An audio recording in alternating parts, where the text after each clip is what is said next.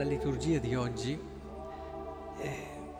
è una liturgia di grande consolazione. Se proviamo a prendere le letture, c'è un messaggio costante in tutte, il fatto che Dio ricolma il suo popolo di grazie e di benedizione.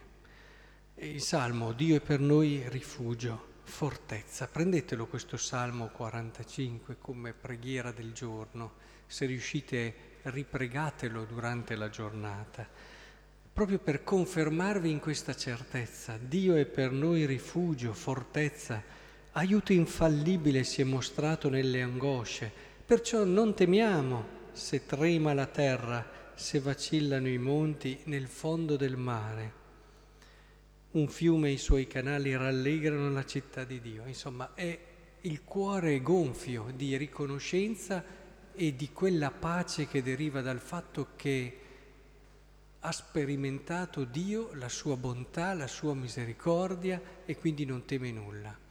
E questa misericordia è ben simboleggiata nella, e questo amore di Dio da questa visione tratta dal profeta Ezechiele dove si parla di questo fiume che diventa prima una cosa irrisoria, piccola, poi va crescendo, crescendo, crescendo e queste acque scorrono verso la regione orientale, scendono nell'Araba ed entrano nel mare, sfociate nel mare ne risanano le acque, un fiume di misericordia e di grazia.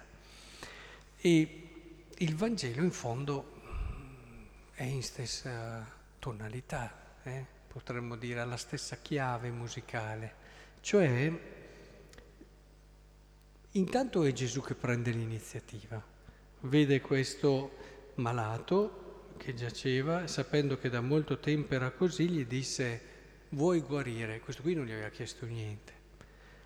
E in più, questo qui continua a non chiedere in modo specifico a Gesù, perché alla domanda vuoi guarire non si immagina neppure che Gesù possa guarire lui e gli dice, eh Signore, non ho nessuno che mi immerga nella piscina quando l'acqua si agita, mentre infatti sto per andarvi, un altro scende prima di me, eccetera. Quindi alla fine neppure glielo chiede, neppure gli dice sì. E Gesù lo fa lo stesso. Alzati, prendi la tua barella e cammina, perché Gesù coglie anche da quello che gli ha detto, il desiderio profondo del suo cuore. Però va al di là delle aspettative di quest'uomo, nel senso che non si aspettava che proprio Gesù potesse guarirlo. Insomma, tutto oggi ci parla di un Dio che prende l'iniziativa, che precede le nostre domande perché conosce il profondo del nostro cuore e arriva proprio lì e riempie la nostra vita di tutto ciò di cui abbiamo assolutamente bisogno.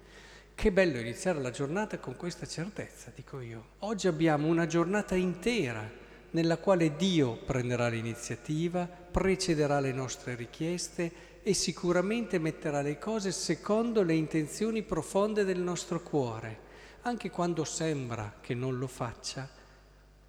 Con uno sguardo di fede più profondo ci accorgiamo che è così. Quindi non dubitiamo mai di questo e iniziamo ogni giornata nella sua pace, quella pace che solo Lui può donarci.